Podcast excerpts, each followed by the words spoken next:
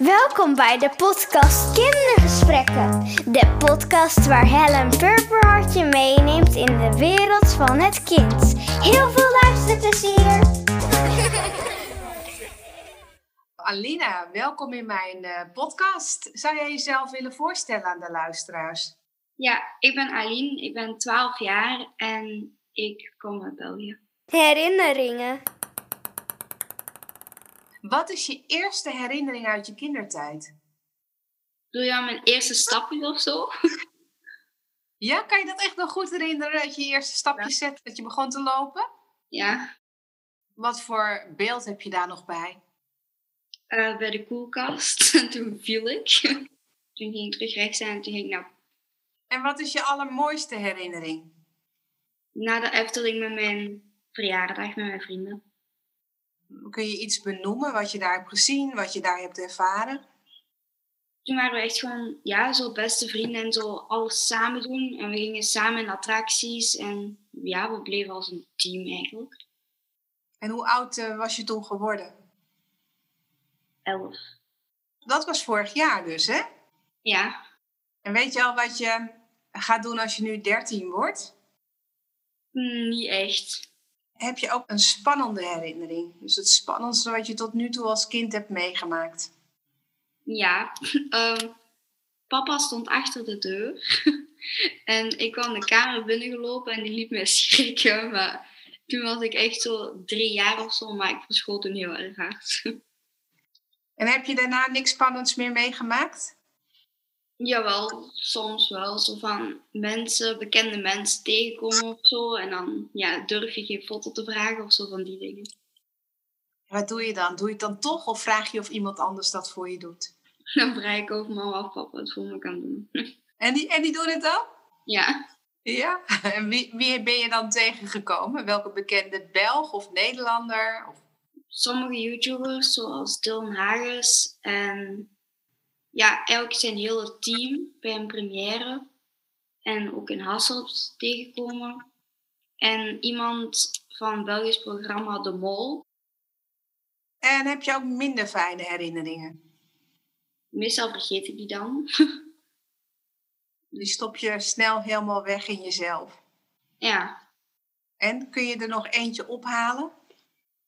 ja, maar dat is niet zo heel erg. Maar dat was zo een attractie of zo. en er was iets eng, maar ik wou al niet in die attractie. En er was iets eng, maar voor de rest. Oh ja, ik was bij het ziekenhuis en mijn papi, als mijn opa, kreeg toen ik in dat ziekenhuis was, waren we voor mijn oren. En toen als wij in dat ziekenhuis waren, kreeg hij kanker. Nierkanker. Nierkanker. Ja, En hoe is het nu met hem? nu is hij helemaal terug goed eigenlijk. Hij is er bovenop gekomen. Ja, Emotie. Heb jij wel eens last van emoties? eh, ja. Welke heb je het meest last van? Mm, ik denk moeilijke of blije of maar allebei. Eh, doe maar eerst de, de moeilijke of de lastige emoties. Eh, verdriet. En als je je verdrietig voelt, wat, eh, wat doe je dan? Tekenen of ga ik zetel een filmpje kijken of zo. Bij vrienden en bij mama en papa zijn. En heeft die tekening dan te maken met je verdriet? Eigenlijk niet echt. En is je verdriet dan over als je getekend hebt of als je een filmpje hebt gekeken? Eh, meestal wel.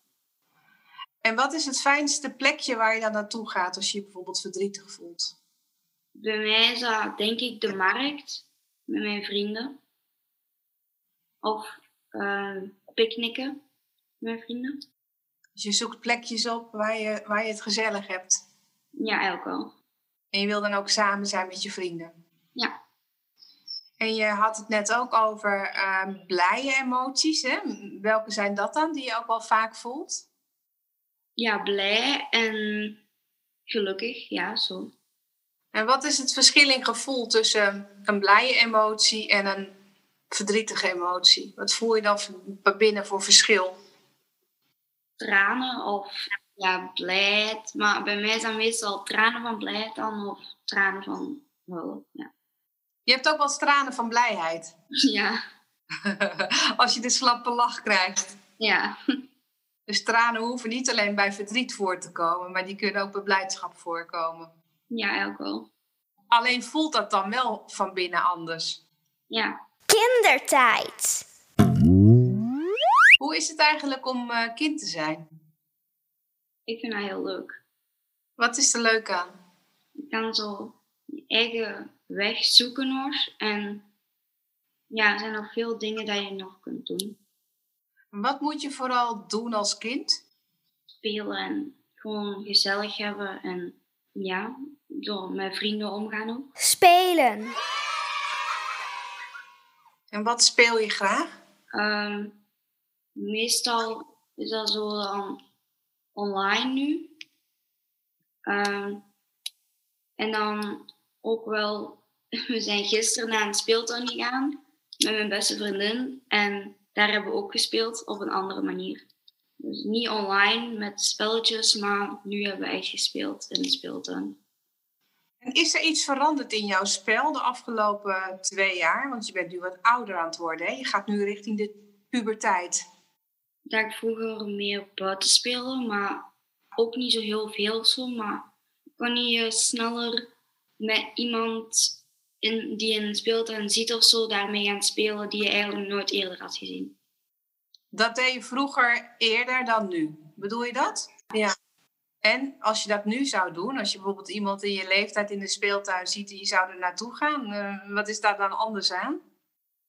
Ja, ik zou in eerste instantie eigenlijk gewoon niet naar die persoon gaan, want ik vind dat gewoon niet zo leuk om met andere mensen zo die ik nog niet ken te spelen. Ja. En wat mag je niet doen als je kind bent? Iets ergs zoals roken of zo. Of ja, ik weet niet. Um, drugs, ja, zo van die dingen, maar ik weet niet. Nou, laat ik mijn vraag even anders stellen. Wat mag nu niet, maar zou je wel graag willen? Ik neem aan dat dat niet roken en drugs is. Nee, nee. Um, een keer naar een vijf gaan. Oh, naar vijf, ja, feestje. Gezellig. En nog meer? Echt zo, dus alleen of zo, of met vrienden op vakantie. Naar Engeland of Frankrijk of ja, maakt niet uit. En wat is het eerste wat je gaat doen als je volwassen bent? Ik denk proberen te rijden of zo. Een rijbewijs proberen te halen. De toverspreuk. Stel nou eens voor dat je zou kunnen toveren. Wat zou je dan toveren? En welke toverspreuk past daarbij? Dat ik eens zo in mijn toekomst kan kijken of zo. Wil kijken wat er gaat gebeuren en als er dan iets erg is, dat ik het kan verbeteren voordat dat gaat gebeuren. En de toverspreuk? Hocus pocus pas, dat ik ouder was. Dierenmanieren. Stel nou voor dat je je ouder zou kunnen veranderen in een dier. Welk dier past dan bij ze? ja, ik heb wel iets. Papa een leeuw, omdat hij snurkt. en, en mama koala, denk ik. Omdat hij dan zo knuffel en zo. De toekomst.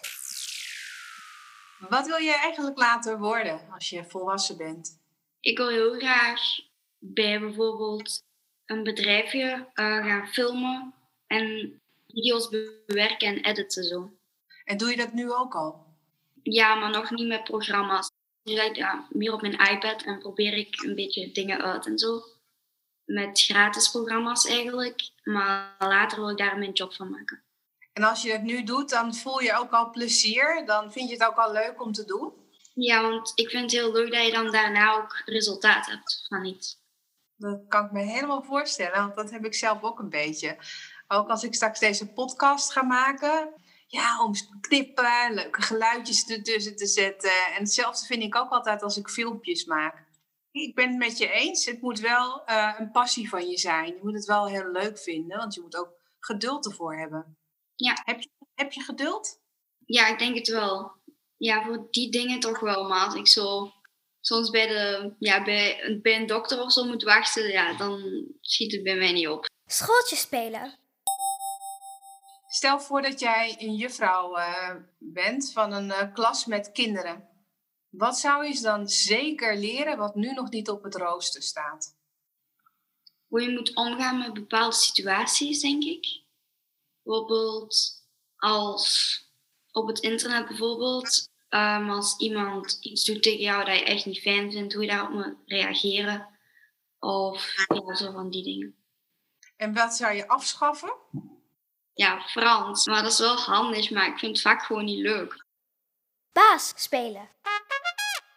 En stel nou voor dat je de baas van België zou zijn. Welke wet zou je invoeren? Ja, dat is geen oorlog of zo. Want dat staat er nu ook al wel in, denk ik. Maar dat je het ook zelf niet mag oprichten. En dat je ook niet moet gaan protesteren en zo. En ja, van die dingen. Dus jij zou er gewoon een wereldwet van maken. Want dat alle landen zich daar aanhouden. Geen oorlog meer. Ja, en, en als ze het nou niet met elkaar eens zijn, hè, als ze bijvoorbeeld ruzie hebben, hoe moeten ze dat dan uh, doen? Volgens jou? Bij elkaar gaan, ja, dat is niet zo handig, maar gewoon gaan bespreken. En ofwel gewoon achter een rug laten en er niks van aantrekken, want ja, ieder land heeft zijn eigen ding, denk ik dan. Ja. Verhaal met een boodschap.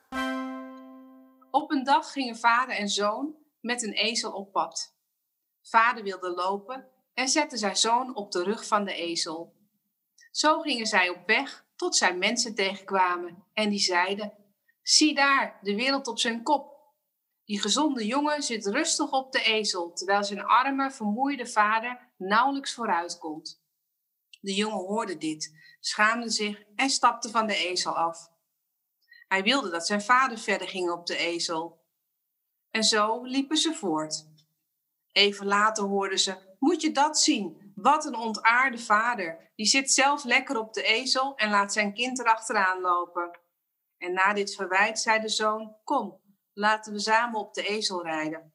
Zo vervolgden ze hun weg tot ze mensen tegenkwamen. En die zeiden: Kijk dat arme beest. Zijn rug is helemaal ingezakt door het gewicht van beiden. Wat een dierenbeunen.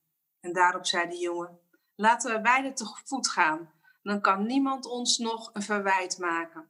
En zo liepen ze verder achter de ezel aan. Tot voorbijgangers commentaar leverden. Zie die dwazen, ze lopen in de brandende zon en geven beide denkt eraan om op de ezel te gaan zitten.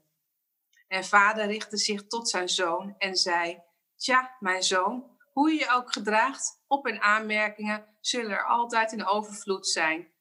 Volg daarom altijd wat je eigen hartje je ingeeft. Um, ik denk dat het ook over gaat van dat je moet doen wat je zelf leuk vindt en wat voor jou werkt. En je moet niet naar anderen hun commentaar luisteren. Ja, want het is nooit goed, hè? En zelf weet je eigenlijk altijd het beste wat goed voor je is. Nou, dankjewel. We zijn aan het eind gekomen van het gesprek. Ben ik nog iets vergeten te vragen of wil je nog iets zeggen? Niet echt. Dan heb ik nog een laatste vraag voor jou. Waar geef je jezelf een applaus voor? Ja, ik vind wel dat ik soms mensen goed kan helpen met dingen. Ja, dat is het, denk ik. En tekenen, maar ja.